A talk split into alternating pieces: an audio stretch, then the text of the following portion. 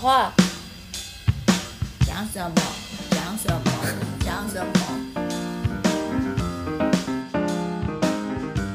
各位听众，大家好，欢迎收听《Sky in the World》再次的播出。我们这一次是人物专访哦，我们非常的荣幸，伯乐生计的执行长跟创办人很愿意接受我们的访问。这是我们第一次哈离开我们的舒适圈，来到外面来访问一个我们完全不认识的人。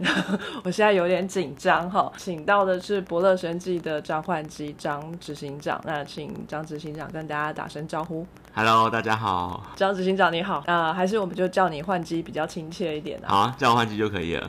那我们之所以会知道你，是因为透过贵单位的一个 podcast 叫“坏鸡鸡的生化实验室”哈，听说呢，在这个 COVID-19 疫情开始之后，台湾掀起了一波 podcast 潮，所以有很多很多的 podcast 都出现了。呀、感觉像雨后春笋一般。科学类的，除了泛科学这个最大宗的科普节目之外，再来就是你们了。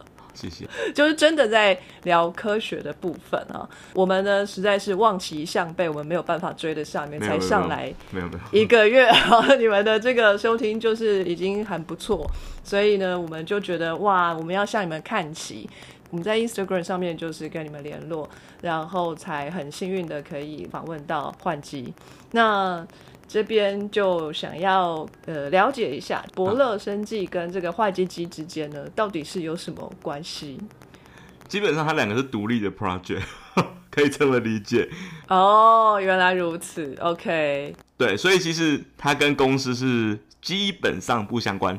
对，那坏鸡鸡本身是伯乐生计有赞助吗？啊、基本上我们目前是一群有兴趣的人在做这件事情，它比较像是一个 project，你可以把它理解成是一群对于这个主题跟 p o c a s t 有兴趣的人一起在做这件事情。其实我们的能力，包含我自己，我们我们都是不知心的，所以不会有那个关于钱的事情衍生这样。嗯，对，OK OK，那跟我们也很像，我们也都是义工性质的。对，可以这么理解。真是太好了，就是知道有这么多志气相投的朋友们，希望把台湾的科普节目做得更专业、更深入。呀请问执行长，您目前从事的主要工作，做就您的主要饭碗哦，慈善的事业之外，您还有什么工作？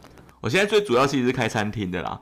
对，那我们提供低低糖高蛋白的的饮食给那个就是糖尿病的，然后想要增肌减脂的，跟一般的亚健康族群。那我们我们的餐厅的主题是那个低糖的餐酒馆。对，所以认真来讲，我是餐饮业的经营者。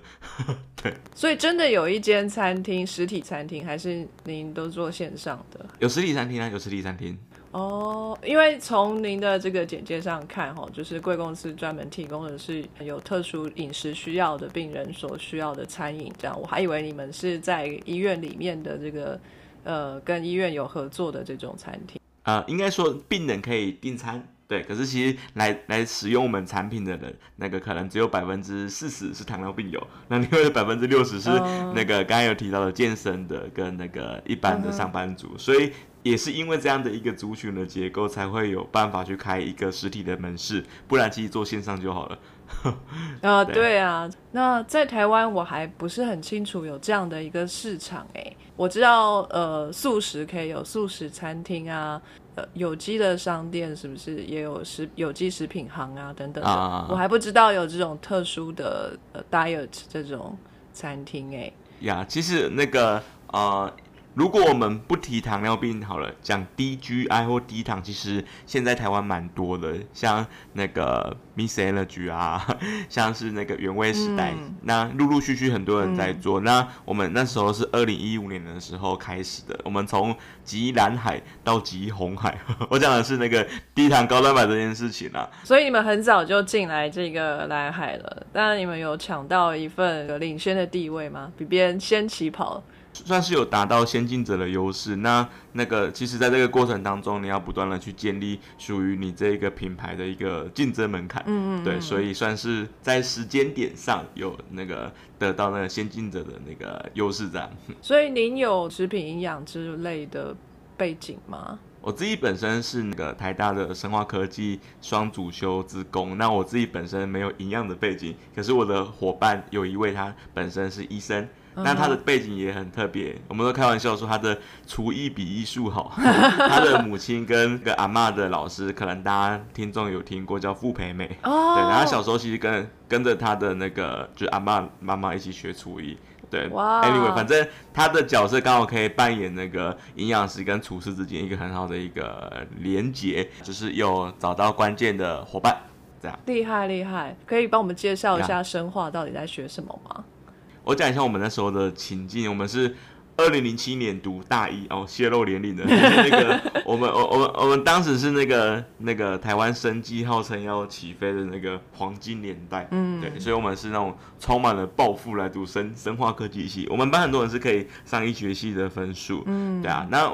课程也确实安排的蛮有趣的，有分成微生物的部分啊、生化组啊、营养组啊，跟那个生工组之类的。嗯，大学部接触的很广啊，你可以接触到的可能是跟跟食品营养比较相关的，你可能接触到可能是跟分子生物学比较相关的，你可能接触到的是一些可能跟分析化学比较相关的。其实我们在大学时期，它就是让你在化学、物理、生物这三个领域的里面有一个比较。偏通识偏广的一个层面的一个训练，这样哦，所以还有包括物理在里头，就是工程的部分。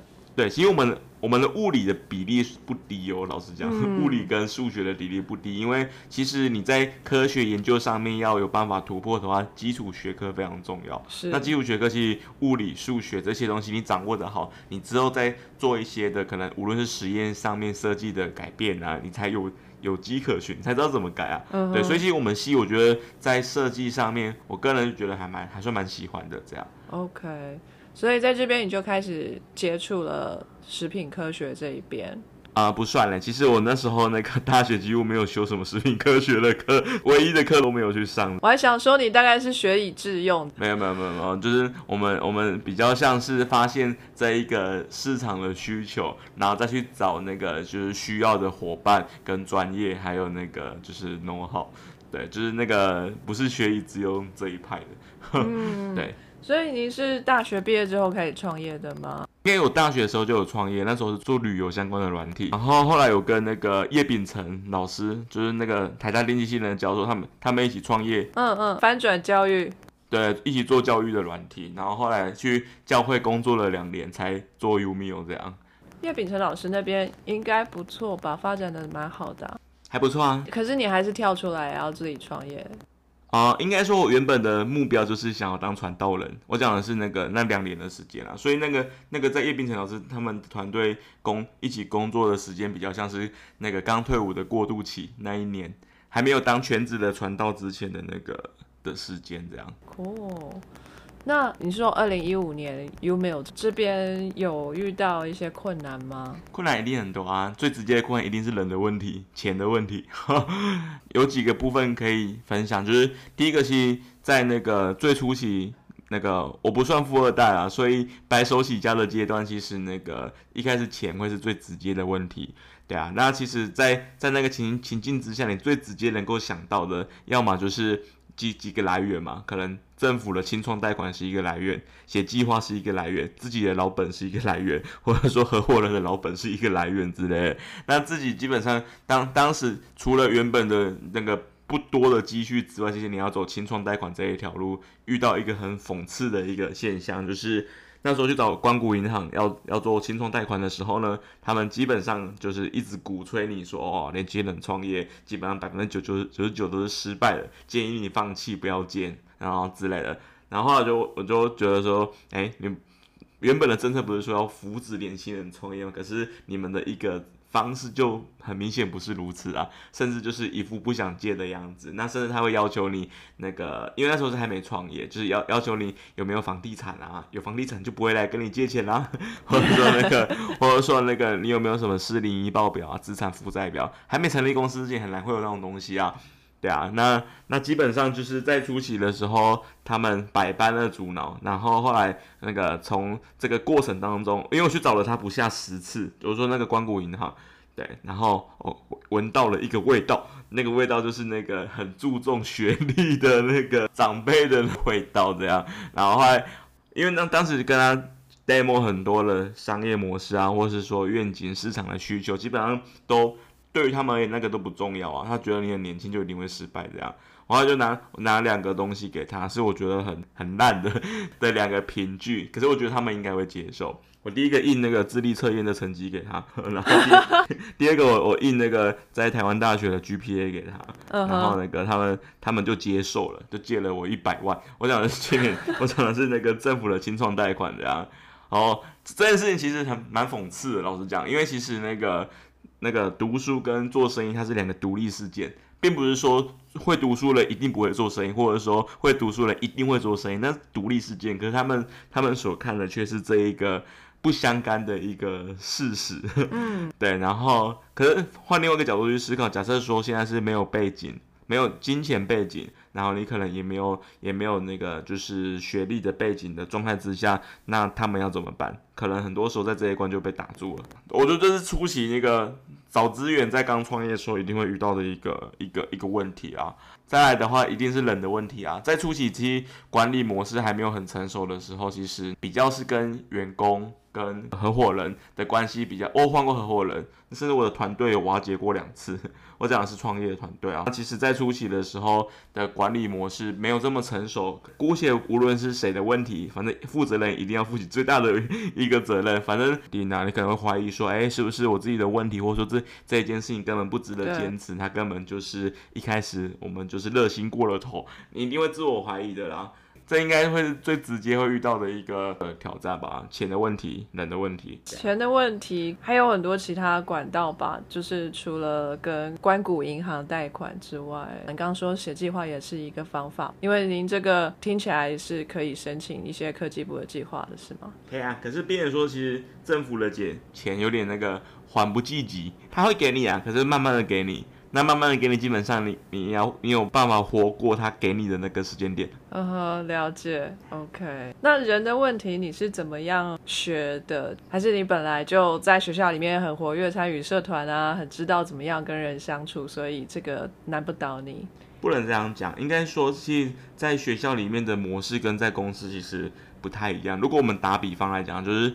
商船跟海贼船的一个区别，海贼船比较像社团的模式，大家有肉一起吃，嗯，有红利一起分，每个人都是合伙人的逻辑。可能我们以前在社团啊，或者说现在做 podcast 那种没有利益或是没有阶级这种概念的东西，它比较像是海贼船。可是当你面对到商船的时候，是你面对到是员工，员工可能比你老、比你强、比你有资源、比你有资历的状态之下，那个模式真的是人家说什么换个位置、换个脑袋。我就是那个换个脑袋那一个人，所以你有经历过一段这样的转变，就是。对啊，对啊，对啊，对啊，就是我开始变成，我一开始跟员工其实非常要好，我把他们当朋友，把他们当家人，嗯，甚至把他们的利益放在自己之前，甚至是在公司之前。可是其实这样的一个管理模式是不可靠的，在社团可以啊，海贼船的模式那 OK，对。可是当你在带领一个公司、企业，或者说我们称为商船的模式的状态之下，那个。基本上就不是能够去带入个人情感太多的一个一个关系了。我我印象很深刻，是我之前大学跟那个戴生意，就王品集团那个董事长有很短期的那个师徒关系。然后那时候他讲一句话，我当时无法接受，我后来真的可以理解。他说他不会跟员工单独的出去吃饭。不会跟员工有任何的私交，因为如果说有私私交的状态之下，在你做决策的时候，他们会以朋友跟家人的角度来思考你的决策是对错，而不是那个公司的角度来思考这件事情。可是当你是一个公司的负责人的时候，你必须要把公司的利益放在自己之前，你也要把公司的利益放在个人之前。那这个时候，如果说他把你当成家人朋友的时候，还不跟你闹翻。当时在很年轻大二的时候，听到觉得就是很残忍无情。可是其实那个后面自己真正经历的时候，你会发现这真的是人性。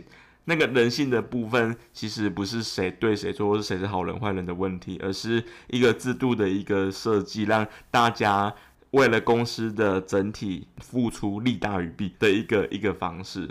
对啊，所以其实后面的一个管理模式，相对就是跟跟员工、高阶主管的一个关系，就是是一个好沟通的老板，可是不是朋友，也不是家人，我觉得这个转折是一个很很大的心理层面的改变吧。你这样子就要分得很清楚，井水不犯河水，就是有很清楚的这个工作关系，跟你另外一面也要跟家人相处，那你就是另外一个你。你会有觉得有这种呃双面人的感觉吗？双面人倒不至于，因为其实无论说。嗯，对员工、对家人、朋友，基本的尊重都是一样的啦，都是把人当成一个值得尊重的对象，只是在关系的深入上面就真的是不太一样。举例来讲好了，我不会没事找员工去吃饭。可是他们如果在面对到工作上任何事情的时候，无论是几点，都会是一个好沟通，并且愿意提供协助的一个老板。嗯哼嗯哼，了解。OK，那这样说好了，如果说今天是您的朋友或是亲人。想要在您的公司工作，您会答应吗？那当然不会啊。我了解，好懂。博乐生技今天到现在这个位置哦，是您满意的部分吗？呃，未来的目标是什么？我们要解决的问题是医疗饮食这件事情，这样让每一个人生了病可以重拾用餐的乐趣。那疾病有分成很多类别，癌症、糖尿病、高血压、肾脏病。我们大方向是让每一种。生病的人，他们都可以重拾用餐乐趣。那我们的第一个品牌 Umio，它其实是符合糖尿病的需求。对啊，那其实如果说是以糖尿病这个品牌，它其实是利基市场兼大众市场，它的终极目标就是全球的连锁这件事情。对，可是如果说那个连锁这件事情稳定有足够的资金跟跟人才的话，我们下一个会去进行就是癌症的部分，它有点像是坐月子餐的一个服务模式，可是我们的目标族群是糖是癌症病友。以整体企业的目标来讲呢，就是你无论是癌症、肾脏病、高血压、糖尿病，你都能够重拾用餐的乐趣。我们会供应你最适合的食物，而且是好吃的，你不用 逼着自己去觉得说哇，就是为了健康我必须吃，而是你真的喜欢这个食物。因为我觉得食物这件事情，它我每每天都会遇到的，食色性也，对对，孔子说的。好，那我这边对你们的商业模式有一个问题哈，说你有实体的餐厅，那是有病友会过来这边用餐。嗯，那也只是一个固定的点嘛。那如果有住的比较远的病友啊，或者什么的，那也可以跟你们线上订餐，然后外送嘛。但是有办法做到，就比如说我跟你订一个月的餐，嗯，每天送两个没有过来，午餐跟晚餐这样子，可以啊，可以，这样是可以，这是可以的，啊都做得到，嗯，做得到。那这样你们就是全年无休喽？对啊，他不可能周末不吃饭啊。全年无休，我们每天都会供餐，过年除外啊。过年的话有比较是微波类型的食物，可大部分时间是那个熟食的公餐这样。哦，这样很辛苦哎。还好，因为其实那如果你把店拟人话来讲的话，店本身很辛苦。那当然不是说伙伴不辛苦，只是伙伴他是用排班的。就不是一个不是一个人嘎到底，而是那个还是正常的工时，每天工作八小时，一个礼拜五天这样。嗯嗯，你们有提供菜单吗？每天都可以选他要的，还是说你们安排给他？有特菜也有常备主菜，所以是可以选的。所以每天都可以跟你们选不一样的东西。对对对对。哇，听起来真的很复杂哎。还好啦，那个最复杂的都已经用网站可以解决了。那还有一个问题就是，你们未来想要发展的是癌症病友吗？那癌症有非常多种哎，对啊对啊，这样子特殊要求非常多哈。我们会从头颈部癌先开始，因为基本上大方向是先从不用克制化的开始，再去做需要克制化的，这跟成本有关系。对，那如果说你真的需要高高度克制化的餐的话，相对你的餐的价格会是比较高的。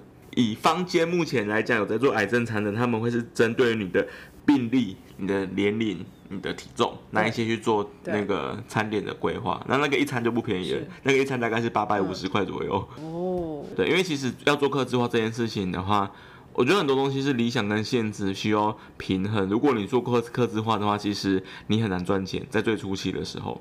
还没有达到目标之前，可能就垮了，对啊，所以其实很多事情是可以分阶段，就是比较容易在初期能够解决问题，又有办法去养活团队的事情会先做。所以如果以癌症来讲的话，我们会先做头颈部癌，就跟吞咽有关系的。那那个基基本上也不太需要到高度克制化，对，就是比较软一点的食物，是不是？对，软一点好吃的即可，就跟糖尿病一样啊。糖尿病其实你符合美国糖尿病学会的饮食指南，无论你是第一型的、第二型的，几岁男生女生体重多少，都可以控制血糖。像这种特殊的要求，特殊的体质。台湾也渐渐的起来了啦，就是那个基因检测嘛，嗯，可以吐一口口水送去分析序列一下，sequencing 一下，你就会知道说你大概比较适合哪一些 diet，啊比较不适合哪一些 diet。呀呀呀那！有没有想过朝这边发展？有我们，这是我们要发展的方向啊。难怪嘛，我就说你们是坏鸡鸡，一定跟基因有关系。对啊，可是做事就是有有先后顺序，有有有多少资源做多少事情。嗯哼哼，这个听起来未来的发展还有很多，现在已经有一个基础在了，我相信很快就可以达成你未来的目标。谢谢。这边还有一些小问题，关于坏鸡鸡的 podcast，、啊我们知道说在坏鸡鸡这边，您提过你们一共有五位成员嘛？不对没错，可以帮我们介绍一下这成员吗？可以啊，可以啊，包含我在内，另外就是总共有三位是那个生化科技系的同学，另外两位他们是确实还在生技产业发展，一个在美国那个对宇轩他是数据科学家，一个是小韩他在中研院那边做博士后研究这样个，所以其实我们的稿子主要是由他们这边来做撰写的。个那我们有一位是我以前的高中同学，他叫新凯，他现在在正声广播电台那边工作，所以我们的那个这些声音有的没的，是他来剪辑的这样。哇，好厉害哦！他本身也是合唱团，啊他也喜欢声音，那他也还在这个产业这样。然后还有一位是台大森林系的一个朋友，我们是创创学成认识的。我们大概这样的结构还算单纯，然后大家在各自擅长的领域贡献，你们的工作是怎么分配的？基本上就分成写稿的、主持的、录音的跟社群，然后大概这样。我觉得负责社群的一定很累，我觉得太难了，每天要 po 文，真的 深有所感。OK，你们是什么样的契机，五个人会聚在一起，然后觉得要做同样一件事情啊？啊、其实我我跟另外的几位，我们在还没做 podcast 之前，甚至有几位目前还是，我们已经超过十二年没有见面了。大二我就离开系上了啊，基本上我二零二零零八年之后就没见过面了。新凯的高中同学更久远，他可能是二零零四年就没见过面，几乎已经失联状态的朋友这样。那时候是我我我想要做这件事情，我觉得这件事情有价值，而且已经做了起来，因为它有一个市场区隔性，基本上不要太差就可以有不错的结果，内容不要太差，讲的人不要太差，基本上都可以达到不错的结果了。后来我想说，哎、好像可以耶，因为我平常就在听 podcast，因为台北新竹两边跑的关系，我就在 FB 上面就是 po 文，我说哎，我想要做这件事情，有没有人有兴趣？有兴趣的话，那个可以私讯我。那那一天有那十几个人私讯吧，他们说他们有兴趣这样，然后说哦可以啊，就接着你就会了解说，那你觉得你想要那个就是贡献哪方面的能力？嗯，基本上很多人都想要主持啊。嗯，我觉得以目前的这个主题来讲，最最麻烦的其实是写稿这件事情，或者说最有价值的，它其实是一个内容不断的产出的这件事情这样。所以其实也是因为这样的一个原因，我觉得那个有小韩跟宇轩的加入，非常的感动，嗯 也非常的开心，因为他们老实讲是最关键的一个 content provider。嗯对啊，然后你开几次会发现有办法一直 commitment 的人，那基本上就是你的核心团队啊，对啊，所以其实后面的话就变成是核心五五个人的一个团队。那比较外围的，我后来就跟他们跟他们说，如果这样的话，其实就没有必要啦，因为其实打酱油的状态，我觉得就是浪费你们的时间。嗯，那我觉得这样这样也会让整个效率变得不太好，这样。OK，这五位已经是就是留下来的精英了，对对，就是那个留下来 commitment 很高的人关键合作伙伴。很好很好。志同道合的人真的是很难找，非常非常的难得哈。呃，希望你们一切都顺利，那你们的内容也是非常的丰富，还要写稿，真的是非常用心跟认真，因为对，是真的。非常的高兴看到你们成功后，那也 带给我们一点这个鼓舞，这样就是代表说还是有一些听众是想要听这样子的科学内容。你想要你们节目在 Podcast 界是什么样的一个定位呢？像泛科学大概就是什么科学都去碰一点，然后找一点比较新奇有趣的东西出来讲。那你们是什么样的定位呢？我们像科普，可是我们的主题会控制在生物医学，嗯哼嗯哼，把这个主题把它做深做广。这样子你关于食物这一方面的专业知识会放得进去吗？它可能也是一部分，可是它不会整个频道都在讲食品营养，它可能也是其中的某一集之类。像之前有一集讲到无麸质饮食，它可能就比较偏那个食品的这个部分这样。就是那一集吸引到我，因为我们频道就是在讲食物的科学，但是不是营养科学，就是从食物出发去看各种不同的科学。在烹调过程当中，或发生的物理化学变化，呃，食物带给我们身身体的会有一些差别，然后食物的营养成分会怎么样影响我们的身体等等的这种东西，所以都一切是以食物为出发，然后去呃发展科学或是文化或是历史的这些东西，全部是加总在一起。那其实很有趣。你们自己都会煮饭吗？Well，我要我们都在国外待过，所以你也知道，在国外想要吃点家乡味，哦，就只能自己来。啊所以再怎么样，也都会做个几道家乡菜卤肉饭啊、蚵仔煎啊，来一点这样子。啊，了解了解，很酷哎。也不是专业的主厨，然后对于食物营养科学这种东西，只是稍有概念，但也不是专业，所以很多东西我们都还是要去翻很多 paper 才能够说得出来。啊，超赞的，稍微也是分享一下，这样我们就不会有 overlap。想观众有区隔。其实肤质那一集你们讲的非常好，因为我们之前也才刚录完有关于肤质的东西，啊，但我们只有浅浅的碰到，那你们讲的比较深，真是非常非常的完整这样子。宇轩稿写的好，对啊，他真的很厉害。但是你是总招嘛，总招更厉害，你要必须要 handle 一切，而且你还有其他的事业，真是很辛苦。还好还好，我真的没花什么时间。老实讲，他们比较辛苦。以你个人来说，你觉得你现在目前的工作你喜欢吗？很喜欢啊，你现在做的事情有应用到你当初在学校里面、在校园里面学到的东西吗？应该说我在学校实习基本上就是比较非主流的学生，嗯，我是那种基本上都不去上课的学生啊。可是我会把书练完，嗯，就是有点像是呢，呃，我都不去上课，我会去考试，可是我原文原文书我一定把它读完。哇，看你怎么去定义学以致用这件事情，因为我我自己的学习模式比较像是那个我遇到一个问题，而想办法一定把它解决，然后那个那是遇到问题，然后赶快去学这样，嗯，对，而不是那种就是你给我 agenda，然后这四年要学什么，然后去把课选完这样，比较偏自学的模式。所以你要说有没有学以致用呢？呃，应该比较像是说因为有用，所以去学。而不是因为先学了，然后拿这个学的那个武器去用，要解决什么问题这样。就是实用主义者，很好。你什么时候有这样的想法呢？因为我们每个人都从小呃去国小、国中、高中这样，每天都有固定的课表，就叫你要学这些东西，老师就一直给你那一些 information，你就是负责 taking 就好。你什么时候开始有这种想法？就是说。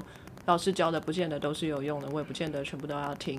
我有用到的，再去想办法找答案就好。我觉得跟我的国中老师有，还有我的父母有很大的关系。就是我爸妈基本上都不算是学历高的人，他们都国中毕业而已啊，国中高高职毕业，所以他们其实在教育上面给我很大的自由度。嗯他不会去管你要干嘛，这是好处。我觉得不会限制孩子一定要去学什么，这听起来好像是因为没有资源，可是其实这对孩子而言的话是一种枷锁。老师而言的话，是在国中的时候，我是宜兰人，然后那个、哦我们当时的国中是号称那种流氓学校那种，真的会打架那种流氓学校。然后我那时候遇到一个很赞的老师，是因为我算是喜欢求知的人，老实讲，就是算是对于知识、对于读书这件事情，我不会排斥。然后在国一的时候，就是我很喜欢问老师问题，我就问了一堆跟物理啊、数学啊、化学啊、地科啊有关的一些问题，我问的很刁钻啊。后来那个老师为主轴的其他的小伙伴的老师们给我的反应，我觉得现在想起来很 appreciate。他们跟我说他们不会，他跟我说不会，然后没有把你扒下去这样子，问那么多，最后不会考。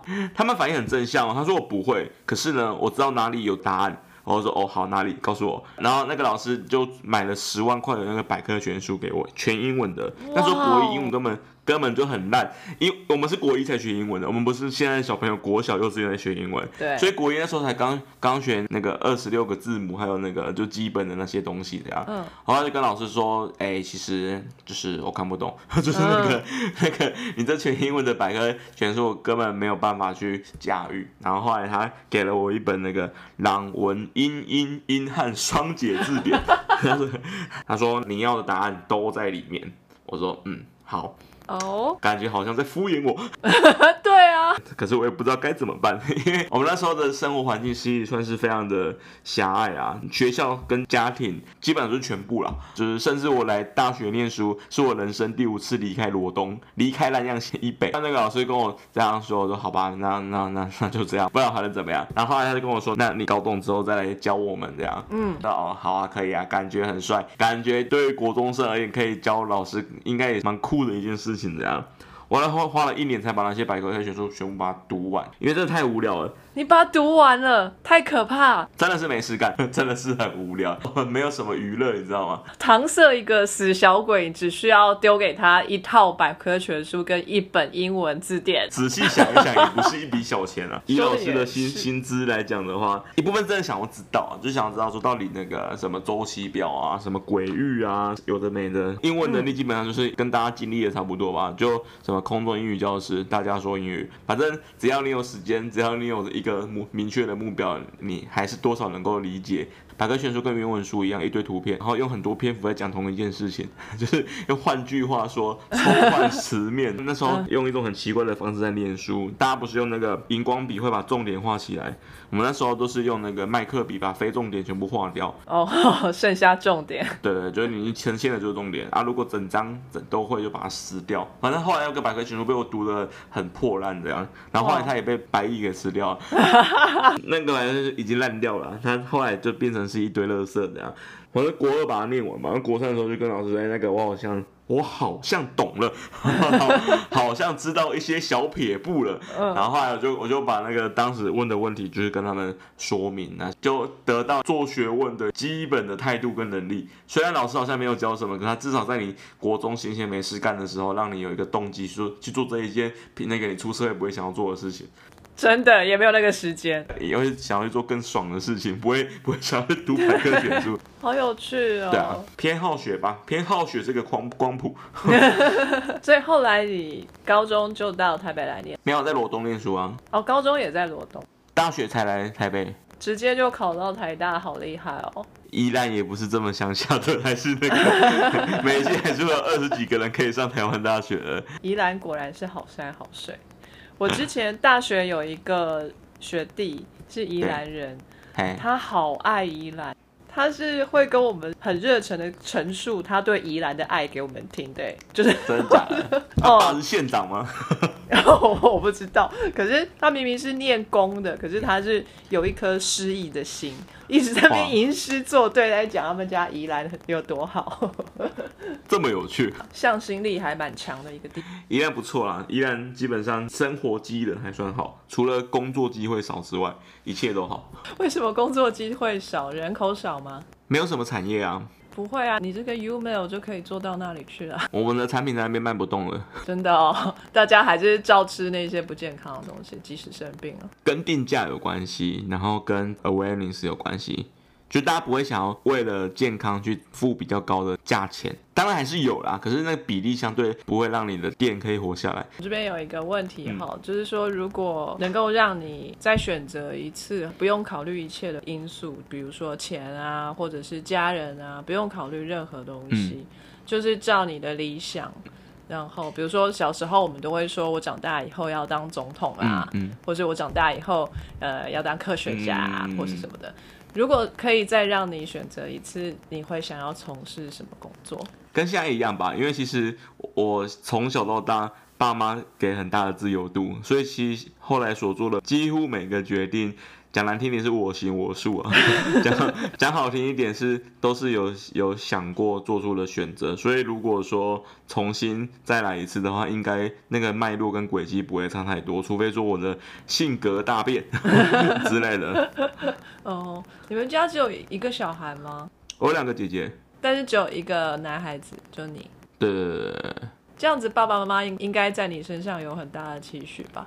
对两个姐姐也有很大的期许啊。我爸妈不算是那种偏心的人，哦，OK，但期许的部分是期许什么？就是希望你们人生快乐这样子。对啊，就是一般正常父母会希望孩子喊那个平安的度过二零二零年，就是好好 好好的活下去的那种那种概念这样。OK，、对啊算是非常开明的父母，不错不错。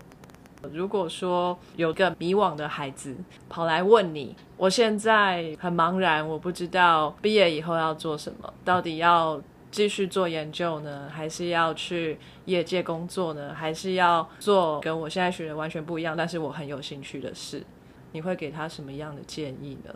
第一个，先确认什么事情让你乐此不疲，我觉得这蛮重要的啦。就是那个乐此不疲的东西才有办法持续。二者的话是 OK，你尝试过哪些东西？因为有些时候是因为资讯不足，或者说尝试的东西不够。举例来讲哦，可能因为你只有尝试过踢足球，所以你以为你最喜欢踢足球，可是殊不知其实你最厉害的是打乒乓球。我随便举例子啊，嗯对啊，所以第二二者的话是那个是你你有做过各种类型的一个尝试跟探索嘛？那再来的话是 OK，如果如果你尝试过了，你也探索过了，你真的发现说有某几个东西是你真的特别乐此不疲，而且有兴趣的话，那你真的是需要花时间去那个去扎根。至少可能每个领域，可能你花个三年的时间，或者可以短一点啊，这因人而异。去在这个领域的里面去有你的 domain know how，有你的实力。如果真的不行的话，再放弃，再去做另外一件事情，不要不要做一半，可能一个礼拜、三天，然后就就就结束了。嗯，对啊，所以其实我觉得一者的话是什么事情让你乐此不疲，对啊，然后二者的话是那个就是尝试的部分是不是够已经够了？那三者、三者的话已经尝试够了之后呢，有没有给每一个你潜在的清单足够的时间去累积这个领域的 know how 跟专业？对啊，啊，最后的话，如果你真的都找不到的话，就找一颗薪水好的，至少你可以过得比较开心一点。就是那个，假设你真的找不到的话，可是不太可能啊。怎么样都会知道做哪些事情会比较开心一点吧。你认真找一定都找得到，除非说就真的是没有花时间跟心思，那就是另外一个 issue 了。非常谢谢换机，很高兴听到换机现在正在从事的是他自己现在最喜欢的事情，这样是最完美的状态，就是你从事的事情刚好就是你最喜欢的事情。